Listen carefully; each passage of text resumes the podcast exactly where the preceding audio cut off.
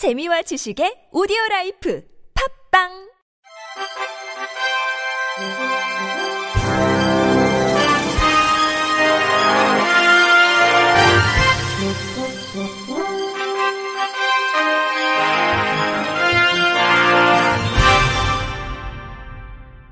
청취자 여러분 안녕하십니까?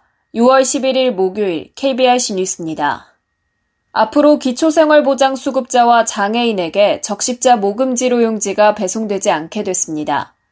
보건복지부는 그저께 이 같은 내용이 담긴 대한적십자사 조직법 시행령 일부 개정안이 국무회의에서 의결됐다고 밝혔습니다. 개정안은 대한적십자사 회비모금 대상에서 사업 수혜자인 기초생활보장수급자와 장애인을 제외하기 위한 것으로 이를 위해 관계기관 등의 필요한 정보를 이용할 수 있도록 하는 조항을 신설했습니다. 이에 따라 적십자사가 국민기초생활보장법, 장애인복지법에 따른 수급자, 장애인의 성명 및 주소 정보를 관계기관 등에 요청할 수 있게 됐습니다. 보건복지부 노정훈 공공의료과장은 이번 시행령 개정을 통해 적십자사 사업 수혜자인 기초생활보장수급자와 장애인에게 회비보금을 하지 않도록 하는 제도적 기반이 마련됐다고 설명했습니다. 장애인 기업 인정 범위 확대, 장애인 기업 확인 유효 기간 연장 등을 주요 내용으로 하는 장애인 기업 활동촉진법 시행령 개정안이 그저께 국무회의를 통과했습니다. 개정안에 따르면 장애인이 실질적으로 소유 경영하는 협동조합의 경우엔 장애인 기업 확인을 받을 수 있습니다. 협동조합이 장애인 기업으로 인정받기 위해선 협동조합 기본법에 따른 일반 협동조합이면서 총 조합원 수의 과반수가 장애인, 총 출자좌 수의 과반수가 장애인인 조합원이 출자, 이사장이 장애인인 조합원 등의 세 가지 요건을 모두 충족해야 합니다. 장애인 기업으로 인정받으면 공공기관 우선 구매, 정보 지원 사업 참여 우대 등 다양한 정책적 지원을 받을 수 있습니다. 중소벤처기업부 권대수 소상공인 정책관은 이번 시행령 개정으로 장애인 기업의 활동 영역은 확대되고 장애인 기업 활동의 업무 부담은 경감되어 다양한 형태의 장애인 기업이 활성화될 것으로 기대한다고 밝혔습니다. 서울시가 기초 지방자치단체별로 지급하고 있는 출산 장려금과 장애인 출산 비용 신청을 한 장의 서식으로 처리하도록 개선해 이달부터 시행합니다. 장애인 출산 비용은 여성 장애인이 출산 시에 태아 1인당 100만 원의 출산 비용을 지원하는 사업입니다. 출산뿐만 아니라 4개월 이상의 태아를 유산 사산한 경우에도 지급 대상이 됩니다. 특히 서울시는 장애 정도가 심한 남성 장애인의 배우자 출산의 경우에도 지원하고 있습니다.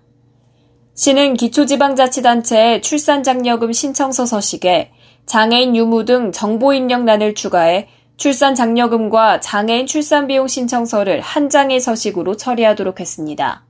시 관계자는 본 제도가 장애인 출산 비용 지원 사업 인지 부족에 따른 신청 누락을 최소화할 것이라며 업무 처리 효율성 증대는 물론 예산 절감 효과도 있을 것으로 기대한다고 밝혔습니다. 국립장애인 도서관이 초등학교 국정교과서에 수록된 도서 57종을 디지털 음성 도서와 전자책 포맷으로 제작했습니다. 이 서비스는 코로나19로 온라인 수업이 진행되는 일선 학교에서 장애 학생들이 수업 환경 미비로 겪는 어려움을 해소하고자 마련됐습니다. 대체 자료는 국립장애인 도서관 누리집 및 국가 대체 자료 공유 시스템 어플리케이션에서 이용할 수 있습니다. 국립장애인 도서관 관계자는 청각장애 학생을 위한 한국 수어 영상 도서는 6월 중순부터 서비스할 예정이며 향후 교육부와 협력하여 초중고 교과서에 수록된 연계도서의 대체 자료 제작을 확대해 나갈 예정이라고 밝혔습니다. 한국장애인재단과 삼성화재 애니카 손사가 함께하는 장애인 장애인단체 자동차 정비 드림카 프로젝트가 2020년 상반기 대상자를 오는 26일까지 모집합니다. 드림카 프로젝트는 전국의 장애인과 장애인단체의 자동차를 무상 점검 정비하는 사업입니다. 신청 자격은 기초생활수급자 또는 차상위계층의 중증장애인과 재직 중이면서 총 근무 경력이 2년 이상, 중위소득 80% 이하인 장애인입니다. 또한 신청하고자 하는 차량이 3000cc 미만, 취득 후 실사용 기간이 2년 이상인 경우여야 합니다. 선정 시엔 전문 정비 서비스와 함께 자동차 실내 클리닝 서비스를 제공받을 수 있습니다.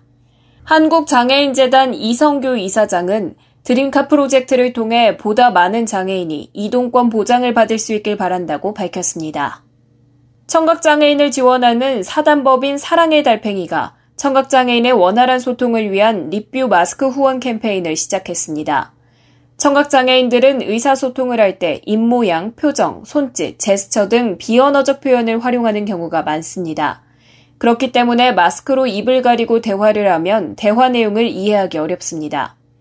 이 캠페인은 후원자가 립뷰 마스크 키트를 구입한 후 마스크를 제작해 보내주면 청각장애인이 함께하는 학교, 언어치료실 등에 전달하는 참여형 기부 캠페인입니다. 캠페인에 참여하고 싶은 사람은 사랑의 달팽이 홈페이지에서 립뷰 마스크 키트를 구매하면 됩니다. 키트 판매 수익금 전액은 립뷰 마스크 지원 및 청각장애인에 대한 인식과 편견을 바꾸는 캠페인 활동에 사용됩니다. 한국장애인 고용공단은 발달장애인 뮤지컬 극단 라하프와 함께 행복하고 안전한 일터를 가꾸는 장애인 근로자들에 대한 캠페인 영상물을 제작 배포합니다. 라하프는 발달장애인 단원들로 구성된 창작 뮤지컬 극단으로 지난 2016년 창단했습니다. 이번 영상은 기존에 제작된 보람 씨의 행복한 직장 생활과 안전한 직장 생활을 뮤지컬 형식으로 표현한 것으로 11명의 발달장애인 배우와 공연예술계 전문가들이 참여해 완성도를 높였습니다. 영상은 직장인 보람 씨가 출근길에 만난 이들과 보다 안전한 근로를 위해 조심해야 할 것들을 떠올리고 동료들과 함께 실천하는 상황을 경쾌하고 신나는 곡조와 율동에 담았습니다. 영상은 특수학교와 특수학급의 직업 관련 수업과 발달장애인 훈련센터의 교재로도 사용될 예정입니다. 끝으로 날씨입니다. 내일 남부 내륙 지방은 오후에 소나기 가능성이 있겠습니다. 서울 등 중부 지방은 내내 구름만 지나겠는데요.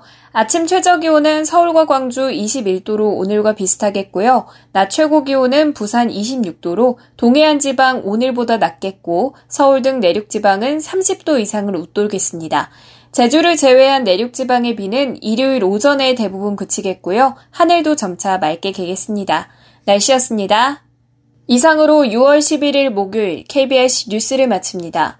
지금까지 제작의 안재영, 진행의 최유선이었습니다. 고맙습니다. KBIC